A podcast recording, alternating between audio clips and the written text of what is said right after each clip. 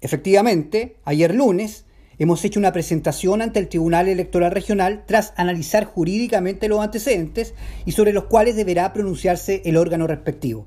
Será el TER el que califique los hechos y resuelva. Siempre lo hemos dicho, en nuestra facultad de consejeros regionales hemos actuado con absoluta responsabilidad y también prudencia en los casos de fiscalización como este. Por ello, no entendemos la actitud del diputado Espinosa. ¿Qué es lo que realmente le molesta? Su baja adhesión en Osorno, que ya la gente no le crea, porque este hecho está radicado en Chiloé. Y él insiste en trasladar el caso a Yanquihue y a Osorno, atacando incluso a los consejeros regionales de su propio partido, del Partido Socialista, que están haciendo este acto de fiscalización. Es rara la actitud del diputado Espinosa.